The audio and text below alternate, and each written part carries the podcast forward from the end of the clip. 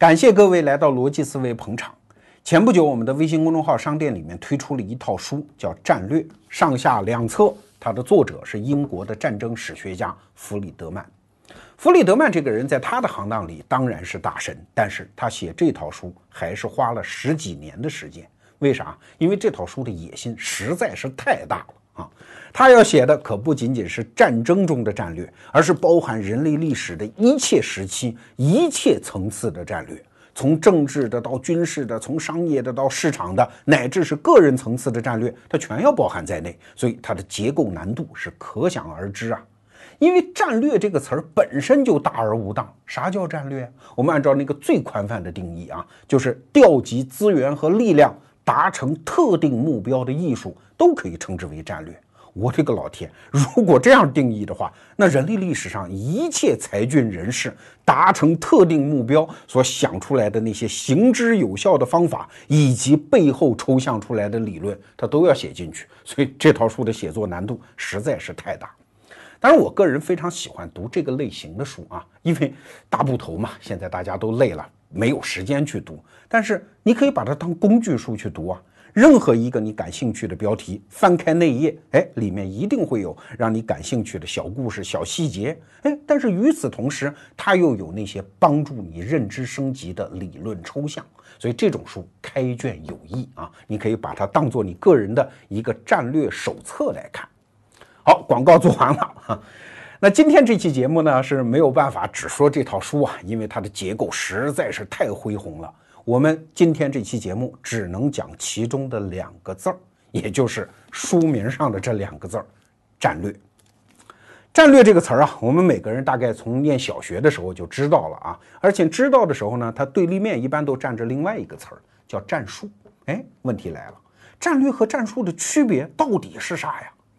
我们一般都认为啊，战术是指比较小的、比较具体的，而战略呢比较大、比较宽泛。哎，但这不是定义的方法嘛，只能从大和小，从这么一个程度上的区别来定义一个概念，说明我们对它的理解未达究竟。但是战略这个词儿在人类历史上也没有出现过一个权威定义啊，甚至这么两大厚本的书里面都不敢说我知道什么是战略。 所以这是一个见仁见智的事情，就像我所佩服的学界的前辈吴伯凡先生，他就跟我讲，战略它有两个定义，第一个叫事后总结出来的好运气，那第二个呢叫有选择的放弃。这两个呢听着也都有道理，但是它不是从正面来定义什么是战略。 所以，正是带着对这个词本身它到底应该是什么，带着这个兴趣，我读完了这套书。哎，读完了，我还真的觉得自己就找到了。所以，我们把这套书放开，现在我们就来解读“战略”这个词儿。当然了，我们解读一个概念，不可能从概念到概念，那会烦死人的。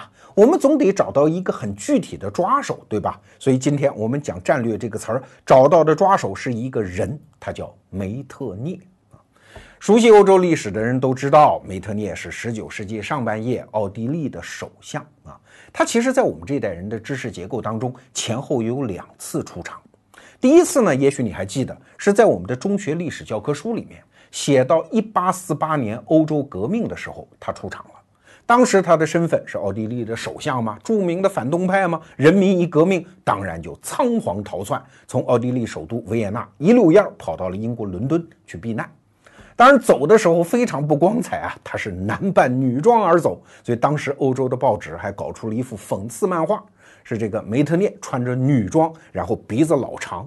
在欧洲文化当中，你知道的，鼻子长就代表这个人爱说谎话啊，所以当时形象不是很好。那他第二次出场呢，是在一篇很著名的文章里面，我们中国人都知道啊，马克思写的《共产党宣言》。《共产党宣言》的第一句话你应该会背吧？哎，你看。 一个幽灵，一个共产主义的幽灵在欧洲徘徊。其实你只要读到第二句，马克思就已经把梅特涅写进去了啊。马克思是这么写的：说为了对这个幽灵进行神圣的围剿，欧洲的一切旧势力，从教皇到沙皇，从梅特涅到基佐，基佐是法国的一个反动派啊，从法国的激进派到德国的警察，这些欧洲的旧势力。 都联合起来了，这就是共产党宣言的第一段和第二段啊。所以啊，梅特涅这个人给我们留下的印象不太好啊，就是一个著名的反革命啊，著名的亡党分子。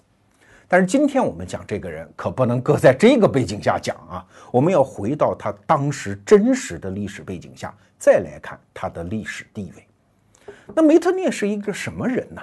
其实回到当时的历史，他是欧洲历史上最著名的一个外交家。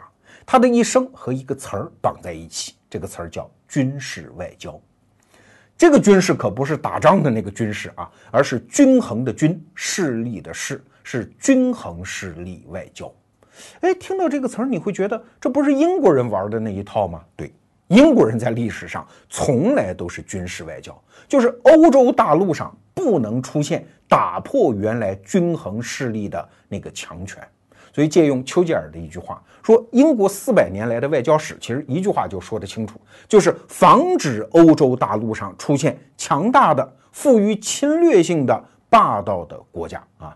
这话听着是正义凛然啊，其实是怎么回事呢？就是我英国人作为一个离岸的岛，我就反对欧洲大陆上出现任何新的崛起的势力，谁崛起我打谁啊。所以英国这400年来的外交史特别好记，你看16世纪跟西班牙人死磕啊，无敌舰队覆灭嘛，然后整个17世纪18世纪跟法国人死磕啊，死磕的高峰就是打拿破仑呐，著名的滑铁卢战役啊。打完拿破仑之后，欧洲崛起的新势力就是俄国沙皇，所以整个19世纪上半叶英国人跟俄国人死磕。那19世纪下半叶呢，德国崛起，所以调转枪头再来对付德国人。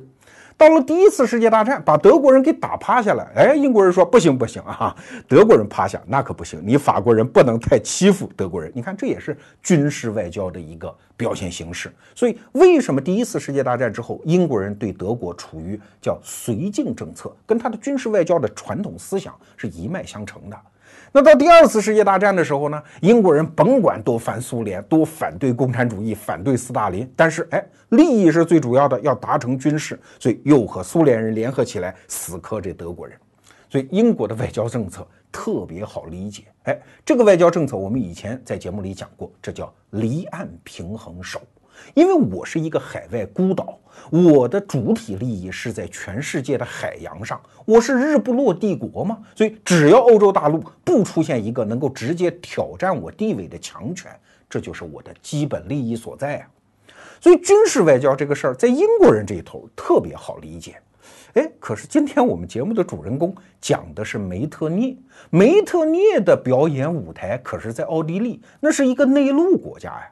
内陆国家你搞什么军事外交啊？对呀，在大陆上那叫非常残酷的地缘政治啊，我多一块土地你就少一块，对吧？那是实力外交，怎么搞出了一个军事外交呢？对，梅特涅这个人通过他在维也纳会议上的一系列的表现啊，那他的功绩是什么？就是奠定了100年的欧洲和平啊。那维也纳会议是在1814年召开的，你算算账啊，是整整100年之后，到了1914年，欧洲人才开始打第一次世界大战。这中间整整100年和平，其实挺奇怪的，因为此前的欧洲君主打成一团，此后第一次、第二次世界大战无比惨烈，唯独中间100年风平浪静。当然也有一些例外，比如说德国统一过程当中的普法战争和普奥战争也惨烈，但是毕竟持续时间不长，只有几个星期嘛，所以影响面没有那么大。在欧洲之外呢，也有一些战争啊，比如说克里米亚战争是英国人、法国人联合起来克俄国人，但是毕竟在欧洲本土之外啊，在欧洲这100年和平大家享受了，而且造成一个错觉，很多欧洲人觉得这白人之间的战争是不是就历史性的结束了？所以到第一次世界大战的时候，大家才不习惯嘛，怎么打仗死这么多人呢？这么惨烈呢？啊，好了，我们还是回到这100年和平的源头。现在历史学界公认，这100年的和平就应该归功于梅特涅所主导的维也纳会议。所以你看，这个会议很重要吧？梅特涅这个人很传奇吧？哎，我们要理解维也纳会议啊，得建立2个背景知识啊。第一个呢，就是奥地利是一个什么样的国家，第二个是拿破仑战争。我们先来说奥地利。奥地利当时统治的王朝呢叫哈布斯堡王朝，哎，这个家族在欧洲特别奇葩，他们有一句名言啊，说让欧洲的其他君主去打仗，我们快乐的哈布斯堡家族的人只会结婚啊。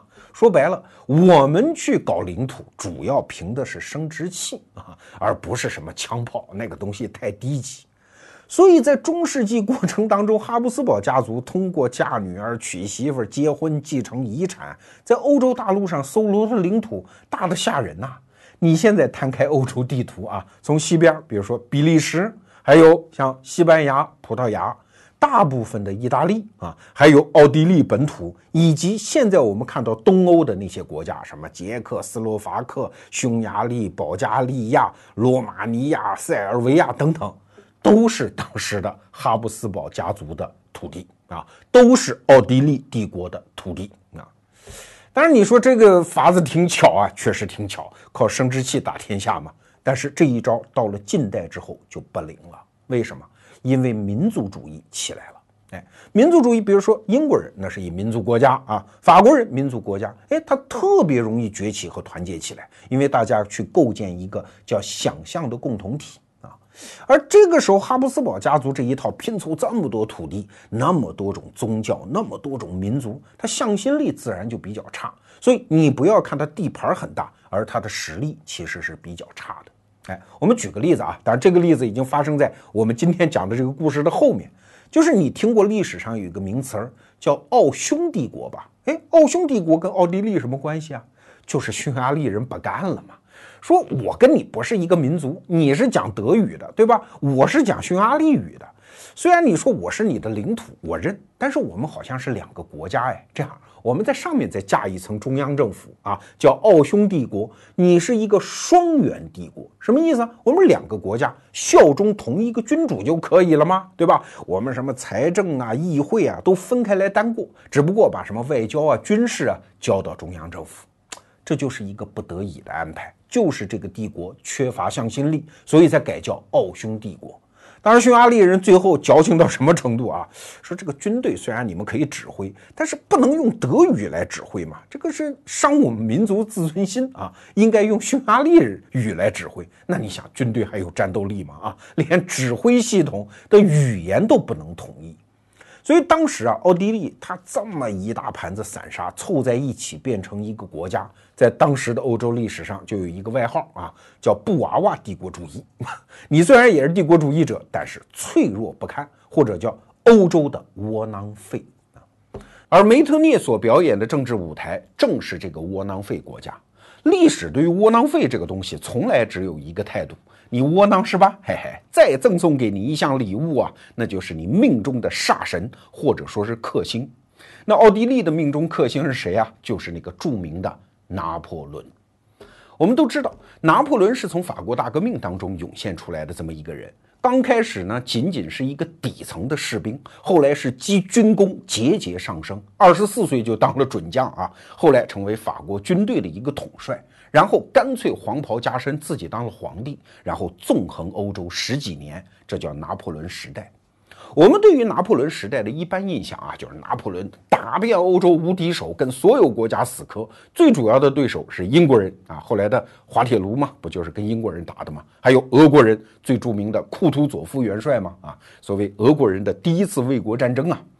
可是这是后半截的事儿啊，前半截拿破仑跟谁死磕啊？就是奥地利。哎，所以你想啊，一个窝囊废遇到了拿破仑这种大魔头，会发生什么嘞？啊？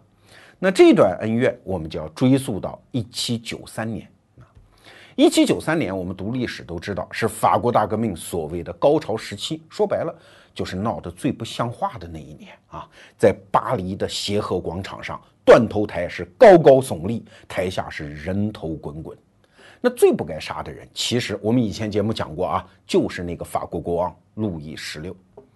我们对路易16好像也没有什么好印象，反动君主嘛。可是反动派和反动派也不一样啊。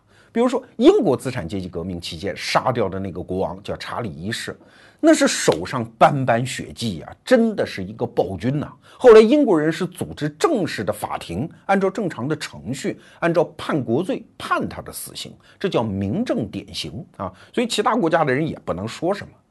可是路易16的情况不一样。首先呢，这个人名声还不错啊，私德也很好。然后你说对革命的态度吧，甭管心里怎么想的，人家至少没有反对革命啊。你们不是不要专制君主制吗？想要立宪君主制吗？可以谈嘛，对吧？支持你们革命嘛。所以攻占巴士底狱之后，其实路易16的表现一直是很好的。这一段故事我们以前节目讲过啊，可以出门左转看我们以前的节目。哎，但是在1793年，革命的狂潮仍然是把路易16给杀了。这一杀，在周边的君主看来，这叫大事不好。为什么？你没有道理呀！你这是暴民起来，王冠落地，这意味着欧洲人所珍视的传统的道德、政治秩序就全盘要崩溃啊！所以大家说，我们得干涉啊。那领头的是谁呢？就是奥地利。为啥他领头呢？除了他膀大腰圆之外，还有一个很重要的原因，就是路易16的王后那个著名的安托马内特啊，她就是奥地利人呐，是哈布斯堡王族的公主啊，所以这是小舅子啊替自己的妹夫去报仇的一个故事。所以奥地利皇帝啊就挂帅，然后就开始远征法国，这就是1793年的第一次反法同盟，基本上纠结了欧洲所有的君主国啊。那当然了，我们知道这个历史，第一次反法同盟肯定是败得稀里哗啦，但问题是就把拿破仑这个煞星给放出来了，因为拿破仑他成名的战役叫土伦战役，就发生在这一次战争当中，这1793年的事。那奥地利的皇帝肯定是不服嘛，你一个国家闹成那个鬼样子，对吧？我这么大的一个帝国，哎，打你还不是手到擒来吗？但是唯独怕就怕这个拿破仑啊。所以到了1799年的时候，奥地利皇帝又开始组织了第二次反法同盟。那为什么选择这日子呢？哎，他们发现拿破仑带领他的大军正在埃及作战，而且深陷泥潭。你说从埃及到法国这太远了嘛，我打你个措手不及。所以又开始组织第二次反法同盟。但是他万没想到的是，这反而便宜了拿破仑啊！拿破仑借这样的一个机会，马上就几乎是孤身一人就返回到法国，然后紧接着发动了雾月政变啊，自己当了第一执政。说白了，拿破仑当皇帝的路就从这一天开始了。为什么？国家危急嘛，对吧？你们都想活命怎么办？你就得找我这个会打仗的，所以你们都得拥戴我。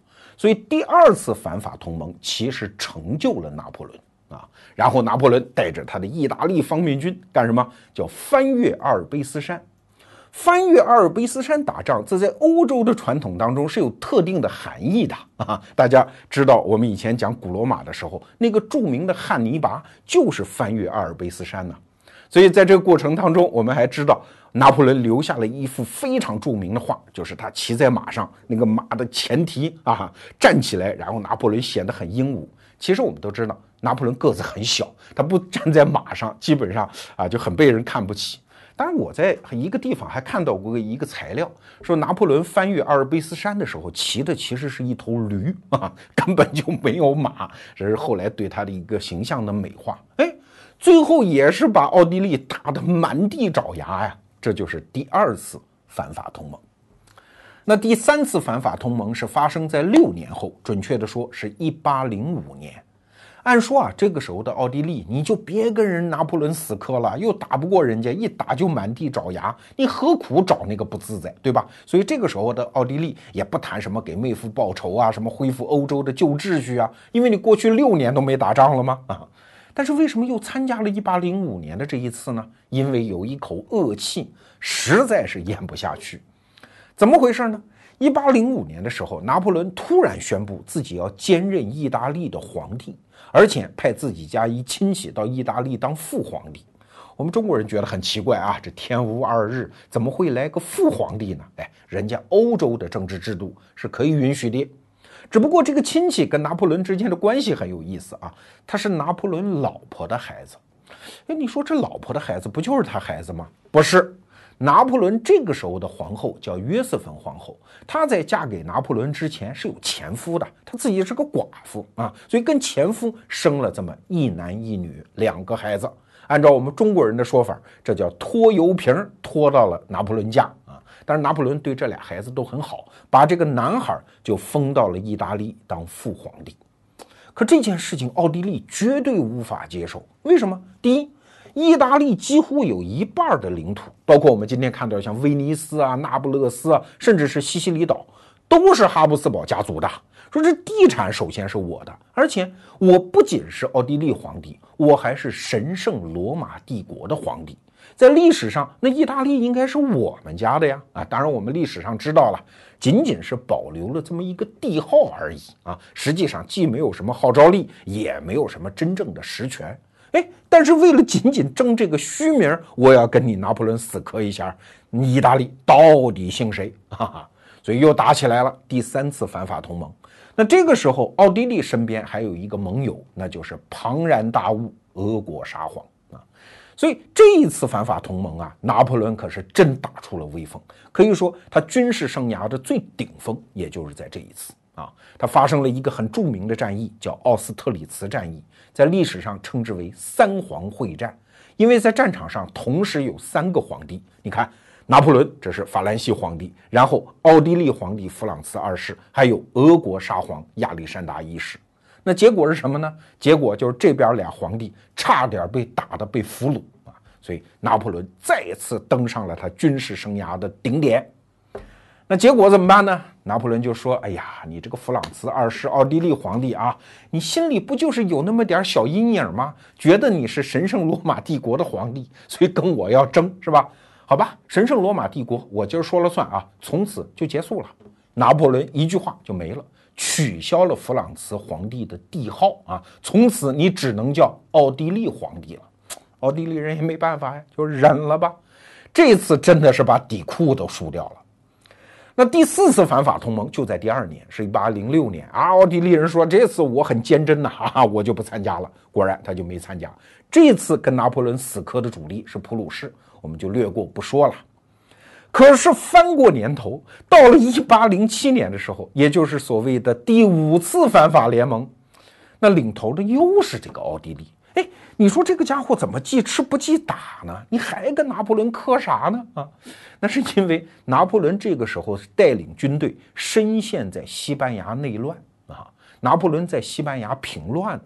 这奥地利一看，哎，这是不是有机会了？我已经歇了2年了，是不是能够偷袭一下嘞？所以在其他国家都没有真正动手的时候，奥地利又开始犯贱，偷袭法国。其实偷袭的都不是法国本土，而是法国在德意志的那些盟邦啊。哎，那拿破仑一看这机会正好在西班牙脱不了身，借这个借口一个大军就杀回来了，又把奥地利打得满地找牙。当然这次就没那么客气了啊，什么仅仅取消帝号，来割地赔款，你给我裁军，你的陆军只能保持在多大的范围内啊？这次可以说是到了奥地利帝国的真正的低谷。你看，这是1807年的事情啊。那我们今天要讲的梅特涅的故事马上就要开始，梅特涅马上就要上台，而他面对的就是这么窝囊的一个国家，而站在他对面的是拿破仑这个大魔头。那你说，梅特涅该怎么办呢？好，我们刚才说到，到了1807年的时候，也就是第五次反法同盟结束的时候，奥地利的地位可算是掉到了历史的谷底啊！因为你跟拿破仑死磕，结果到最后连内裤都输掉了。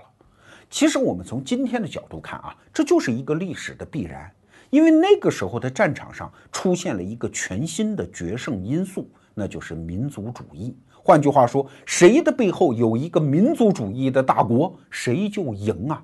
因为民族主义这个东西看起来很不理性，但是战场上真管用，因为它能凝聚人心，动员力量。这个时候你摊开欧洲地图，那法国当然是最强的，不仅人口多，地盘大，更重要的是它是欧洲大陆上第一个民族主义的国家。大家非常清楚，我们是法兰西民族，我们有民族性的国家认同。而这个时候德意志民族是啥呢？根本没有德国啊，是一盘散沙，各种各样的小公国，小的诸侯国，北边的普鲁士，南边的奥地利，还有巴伐利亚等等一堆小家伙啊。而意大利呢，这个时候压根儿就只是一个地名，根本不是一个国家，虽然大家都说意大利语，但是没有国家的民族性认同，你当然力量就差。所以法国这个时候再加上一个不世出的军事天才拿破仑，他当然就纵横欧洲无敌手嘛。这个时候我们再反过来看奥地利啊，虽然也是人口多、地盘大，但是因为宗教矛盾、民族矛盾在内部发酵，所以它的国家力量是无法动员到一点，然后投放到战场上去的，所以你的实力当然就差。打仗打的是什么？不就是这个实力对比吗？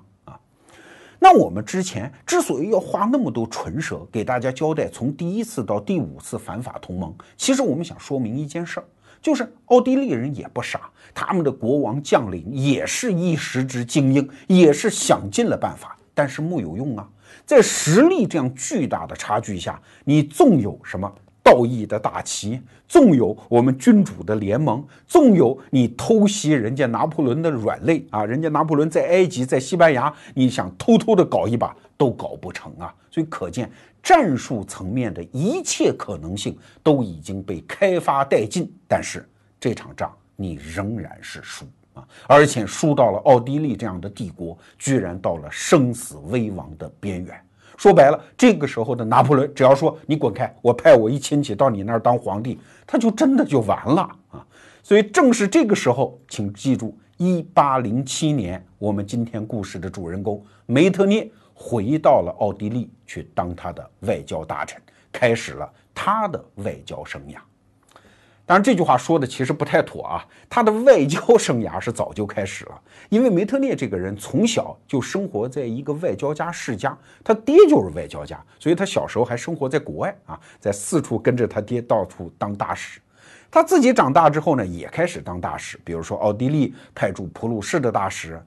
到1807年的时候他在干什么呢？他这个时候是奥地利驻法国的大使。我们前面讲第五次反法同盟是奥地利是背信弃义啊，突然又偷袭人家拿破仑，所以拿破仑就非常生气啊，来把奥地利驻法国大使给我叫来，就把这个梅特涅给叫来，一通喷啊，骗子啊，背信弃义等等。那梅特涅这个时候虽然很年轻啊，在拿破仑面前一言不发，随你说啊，笑么丝儿的就在那儿待着。拿破仑喷来喷去说这个人很有城府啊，不错，我很喜欢他，我也很尊敬他。拿破仑这句话可就传回到奥地利，哎呀，说拿破仑都尊敬的人，我们得用起来啊！所以这个人就从一个驻法国的大使变成了奥地利的外交部长啊。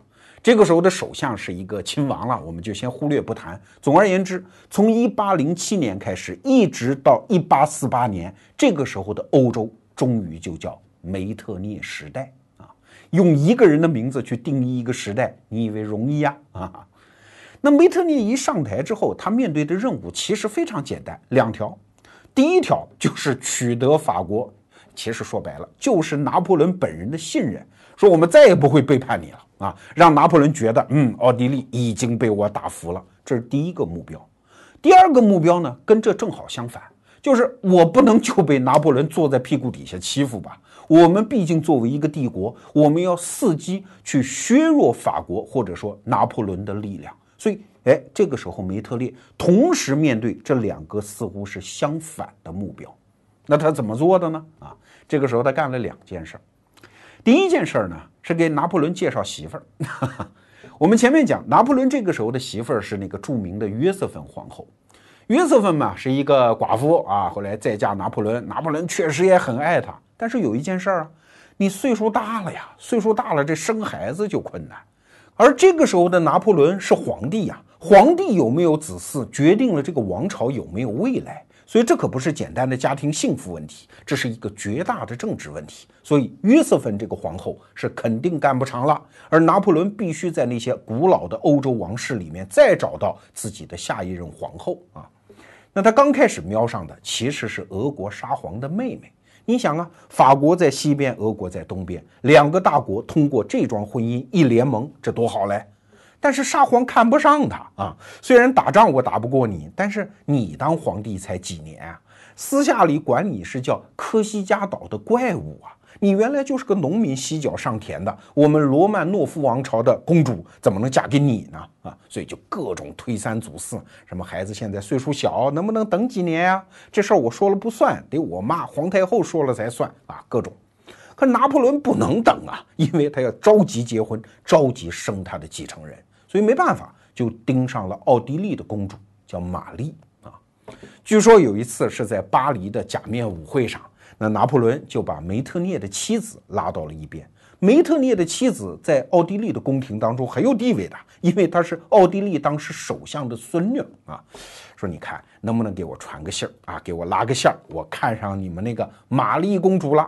哎，这个消息一传回奥地利，其实奥地利人也很纠结啊。罗曼诺夫家族要脸，我们哈布斯堡家族就不要脸嘛，对吧？虽然我们爱结婚，我们也不是爱跟泥腿子结婚呢。尤其这个玛丽公主从小在宫中啊听父兄讲话，耳濡目染，全部是拿破仑的坏话啊，魔鬼一样的人，不要脸，欺负我们等等。哎，今天突然让我嫁给他，这怎么下得去手呢？所以双方就僵持在这儿。拿破仑那边是攻势不断呢。我还记得我上大学的时候，在图书馆里看到一本书，叫《世界名人情书集》，其中就有拿破仑写给玛丽公主的情书啊。那里面的内容也是肉麻的很呐、啊，当然那都是表面，底下全是政治上的算计。哎，双方就僵持在这儿。那谁打破了僵局呢？就是这个梅特涅啊。梅特涅各种晓之以理，动之以情，一定得把玛丽公主嫁过去。只要嫁过去，你弗朗茨二世就是人家拿破仑的老丈人啊！老丈人当个皇帝，你还不给个面子吗？哎，所以奥地利暂时的政治格局的安全就有了保障啊！后来没办法，玛丽公主就嫁过去了。当然这是另外一个故事啊！玛丽公主果然给拿破仑生了他一生当中唯一的男性继承人，生下来就被封为罗马王。但是后来玛丽公主跟拿破仑之间也有各种事儿，哎，不在今天的话题范围内。但是对梅特涅来讲，这件事情毕竟让奥地利的位置变得更加安全了，所以他的第一个目标达成了。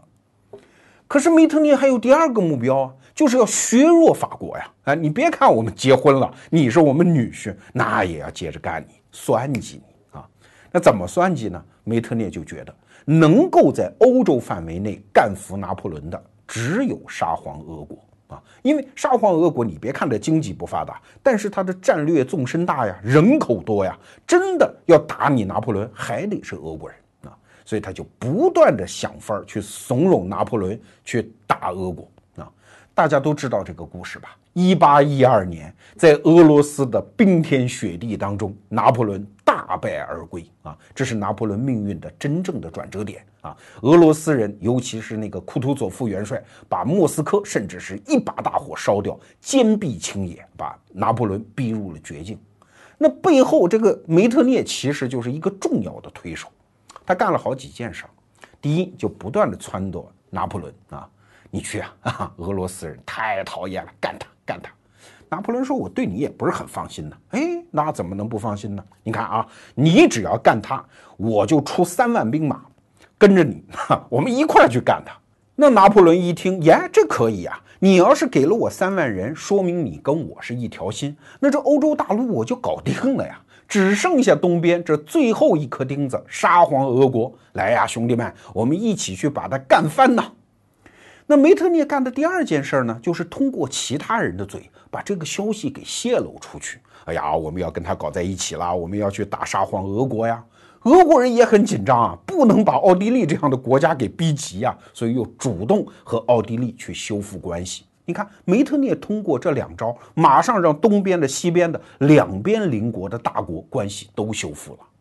但是他还干了第三件事啊，就是找到一个外交场合，面见沙皇亚历山大一世，跟他做了一个口头的保证啊，这玩意儿可不能写在纸上啊。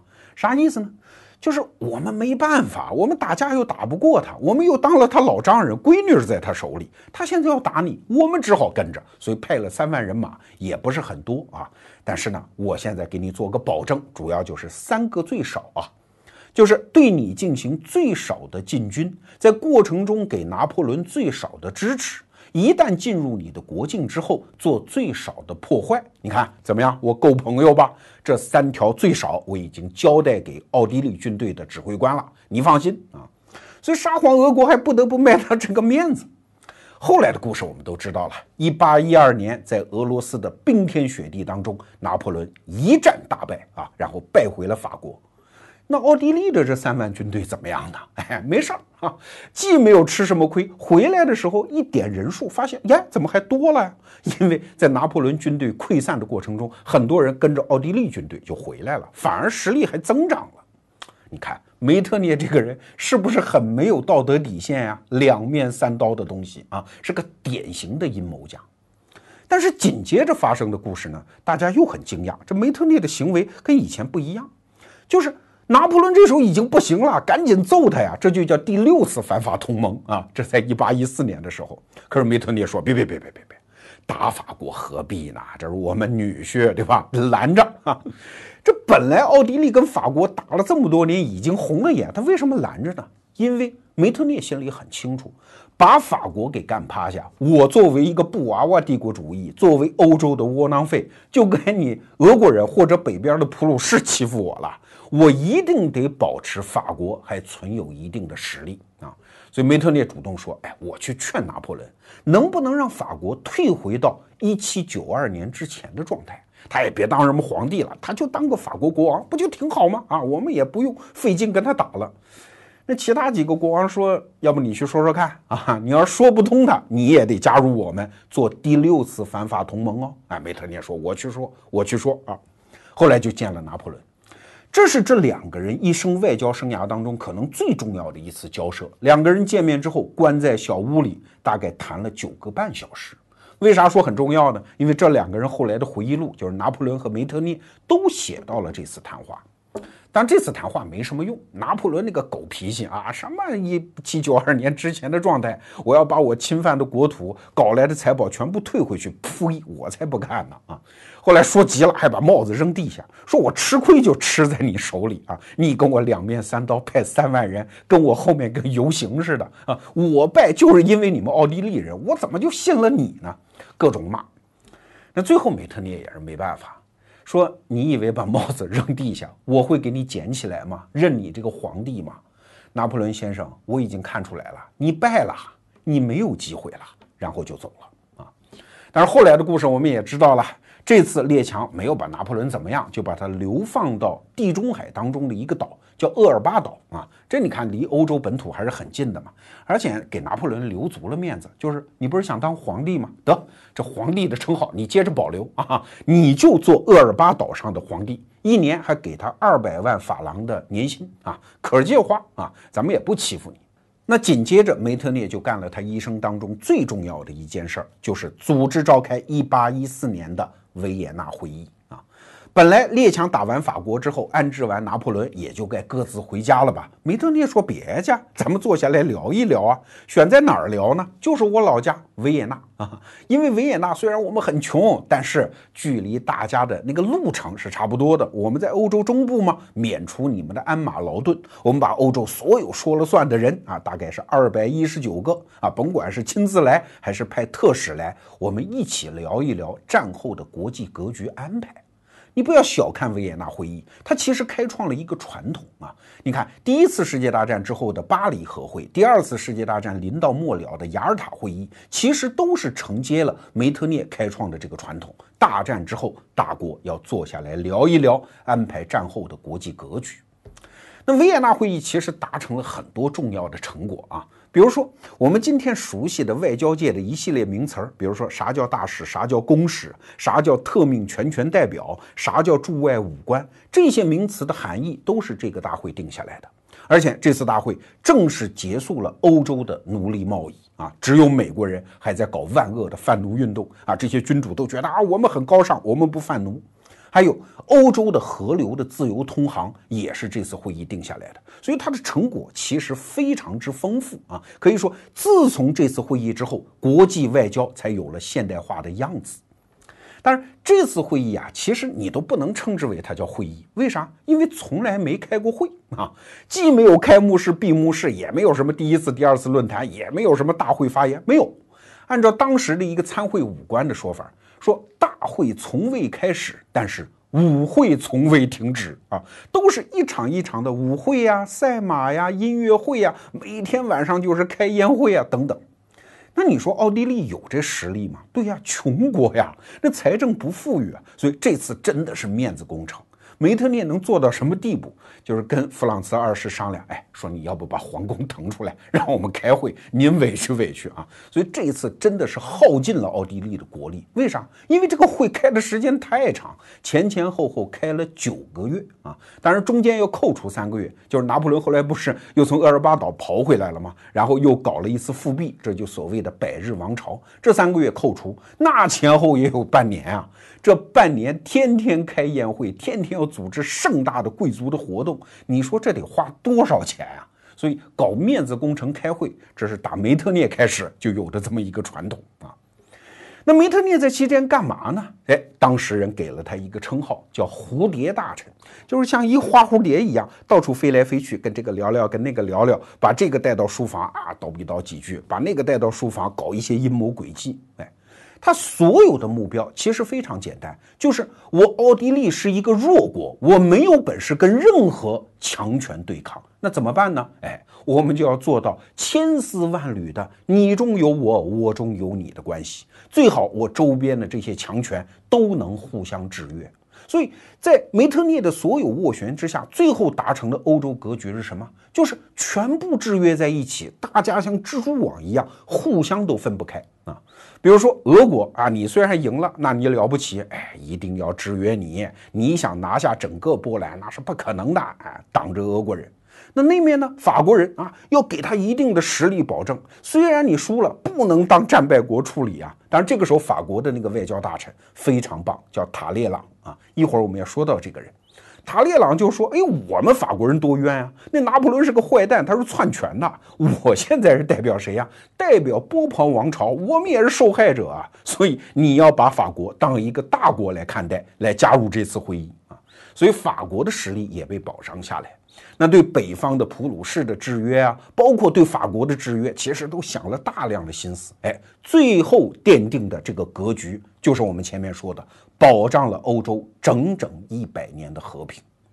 那维也纳会议当中有个2个突出的叫原则，第一个叫正统原则，就是我们以后不认拿破仑这样的人啊，要认主流价值观，就是我们这些正牌的君主啊，这叫主流原则。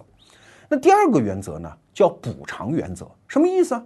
就是哎呀，欧洲就是一块蛋糕吧，我们都是坐在桌子边上的食客，你多吃一口，哎，你也别太霸道，你补我一点喽啊！我们什么东西都做交换，不要打啊，不要动手。所以用这种补偿原则，我们就跟下象棋一样，对吧？哎，我们都是对个炮啊，对个马呀，至少做到表面上互不吃亏。那最后谁强大，谁壮大起来，那就是靠你的棋艺的强盛。所以最好不要打仗。所以你看梅特涅的这个思想，你可以说它是和平主义的开端，当然也是适应了奥地利布娃娃帝国主义的当时的国力水平啊。所以维也纳会议开完之后，大家觉得怎么回事啊？这欧洲明明你奥地利实力最差嘛，但是好像整个国际格局是由你们来安排的。哎，所以这个时代叫梅特涅时代吗？这可不只是奥地利的梅特涅时代，这是整个欧洲的梅特涅时代。而梅特涅在这次大会上也获得了另外一个称号，叫欧洲的马车夫啊。所以从这一年开始，一直到1848年，整个欧洲格局其实是在一个弱国以及这个弱国的首相梅特涅的控制当中。你不觉得这是一个很神奇的结果吗？听到这儿，你可能会说，哎，这跟你今天要讲的主题，你要卖的这本书，这俩字战略到底有啥关系啊？好，节目的最后，我们回到今天的主题，到底什么是战略？我翻完这2本书之后，看了里面有趣的案例和理论总结，于是有一个东西在我的脑子里就渐渐成型了，那就是战略和战术之间到底是啥区别嘞？哎，它绝对不是我们平常理解的大和小之间程度上的区别，这实质上是2种完全不同的思维方式。所谓的战术思维虽然也是运用资源达成目标，但是这个目标非常简洁清晰，那就是要赢嘛，最好对方全死全输，我是全活全赢。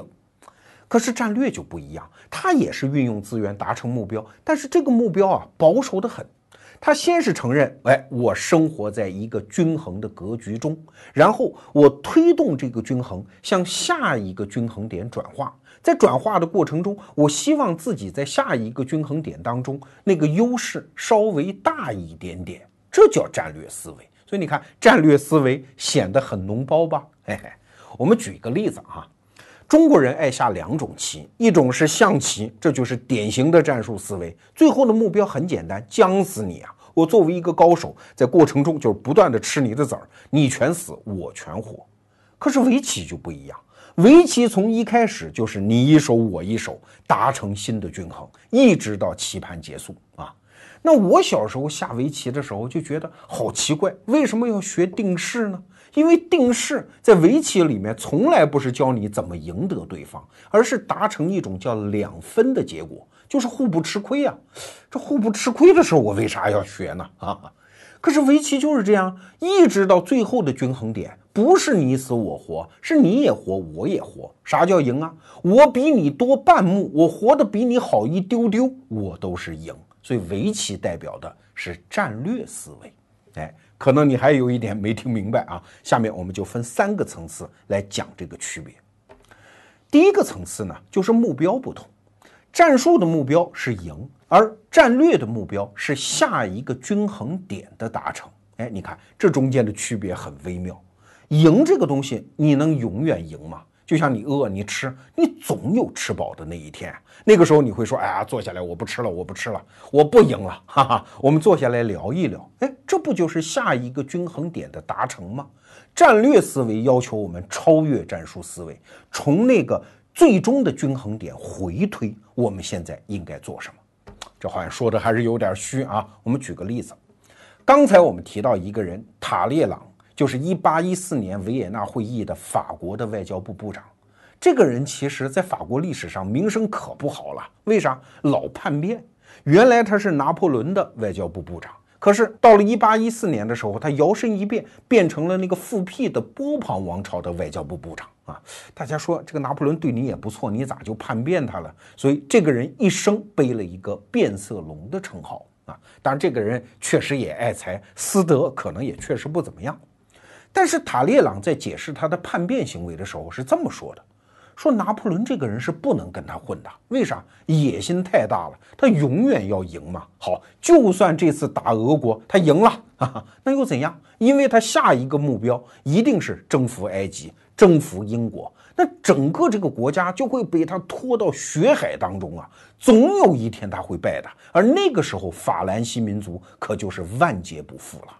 所以你看，好的政治家他不是要追逐赢，而是我活你也得活，我们最终在一个格局当中，只要我占点便宜这就可以了，这就叫战略思维。所以啊，后来塔列朗讲了一句名言，你们都指责我是叛徒，但实际上在任何一种力量自暴自弃之前，我都不曾背叛他。啥意思啊？就是你拿破仑始终要赢嘛，你不肯达成任何一个点上的均衡嘛，那我只好选择一个我认为合适的点背叛你喽，因为我是法兰西的政治家，我是要对这个民族负责的，我凭什么跟你拿破仑狂奔到死呢？所以你看，这就是战略思维啊，我的目标是达成一个均衡，而不是简单的赢。那战略的第二个层次就是过程的特点不同啊，战术的过程特点就是不断累积本方力量。所以有一句文章很有名啊，劈头就问，谁是我们的朋友，谁是我们的敌人，这是革命的首要问题。朋友搞得多多的，把敌人搞得少少的，革命就赢了，这是一种典型的战术思维。可是战略思维就不一样了，不要把敌人和朋友搞得那么清楚啊，最好我再从中掌握那个非常精妙的均衡啊，这就是平衡点。比如说梅特涅讲过一句名言，他说我控制欧洲局势的心法其实就是一条，就是确保所有国家之间的矛盾要大于他们和奥地利之间的矛盾啊，就是敌人和朋友搞清楚有那么重要吗？啊，大家都有矛盾，但是这个矛盾都有化解的可能啊！只要我确保你们之间的矛盾大于你们和我之间的矛盾，你们就会永远争取我的支持。所以我奥地利虽然国力不强，但是我就是控制欧洲的局势，这就叫战略思维嘛。我们以前的节目也介绍过两句外交界的名言。那第一句呢，是英国的首相索尔茨伯里讲的啊，说英国的外交政策就是从容的顺流飘下，偶尔伸出船篙点一下，以避免触礁。那后来德国的那个铁血宰相俾斯麦也讲过一句类似的话，说国家是航行在时间河流上的航船呐。言下之意就是，我当下要确保一种精妙的平衡，绝对不能向左或者是向右，跟谁就是确定的敌人或者是确定的朋友。这当中是要靠政治智慧去一点一点的去调整的，这是一个过程性的意识。举一个例子啊，在德国的统一战争过程当中，俾斯麦和他的皇帝就是那个威廉一世就发生过一次争论。当时啊，普鲁士已经把奥地利给打败了。已经兵临了维也纳的城下，那皇帝威廉一世说打呀打呀，把维也纳打下来算了。俾斯麦说不能打啊，我们已经赢了，何必再打下来呢？打下来之后，对奥地利人来说是严重的自尊心的挫伤，何必呢？这个时候，俾斯麦讲了一句名言，他说，如果把维也纳打下来，这当然对我们的士兵将来回忆起来的时候是非常愉快的。但是，这为将来我们达成一个新的均衡，造就了毫无必要的困难。因为毕竟我们两个是一个民族，都是讲德语的，将来是要在一起过日子的，何必呢？俾斯麦说，政治的目的不是要从战败的对手身上榨取更多的利益，而是要考虑他在政治上的必要性。你看，这就是战略的过程性思维。当然，战略和战术还有第三个层次的区别，就是实现的手法不一样啊。战术的实现手法很简单，就地解决当下矛盾，推动矛盾的激化，最后图穷匕现，得出一个确定性的输赢。而战略不一样，我们刚才讲是从这个均衡向下一个均衡转化，啥意思？就是我们不解决矛盾，我们只转化矛盾。我举个例子你就明白了啊。中国人在经营南海的时候，有一句很著名的主张，叫搁置争议，共同开发。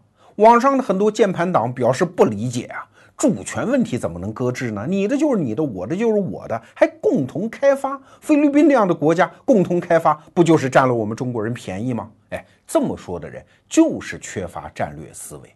你看啊，搁置争议，这是原来的一个均衡的格局啊，因为我要在主权这个矛盾下和你菲律宾这样的国家去谈什么国际法、海洋法，没准还把美国这样的国家招进这个格局来，这个谈法我是吃亏的呀，所以搁置它。我们推动这个均衡往下一个均衡去转化，转化矛盾到什么？我们共同开发呀。开发这个东西，你以为容易啊？这是比拼国力啊。有的开发你也得会呀，比如说现在在南海，中国就填了很多岛礁，变成巨大的岛，这是不沉的航空母舰，这都是在共同开发这个大主题下，我共同开发了呀，所以就导致我们的优势扩大，对吧？你菲律宾也填一个我看看，你没练过那个活，没这本事。你看，矛盾转化到对我有利的那个主场上来。你美国人总不来共同开发吧？你根本不是南海的周边国家，所以骂中华人民共和国外交部的人是不懂什么叫战略的人啊。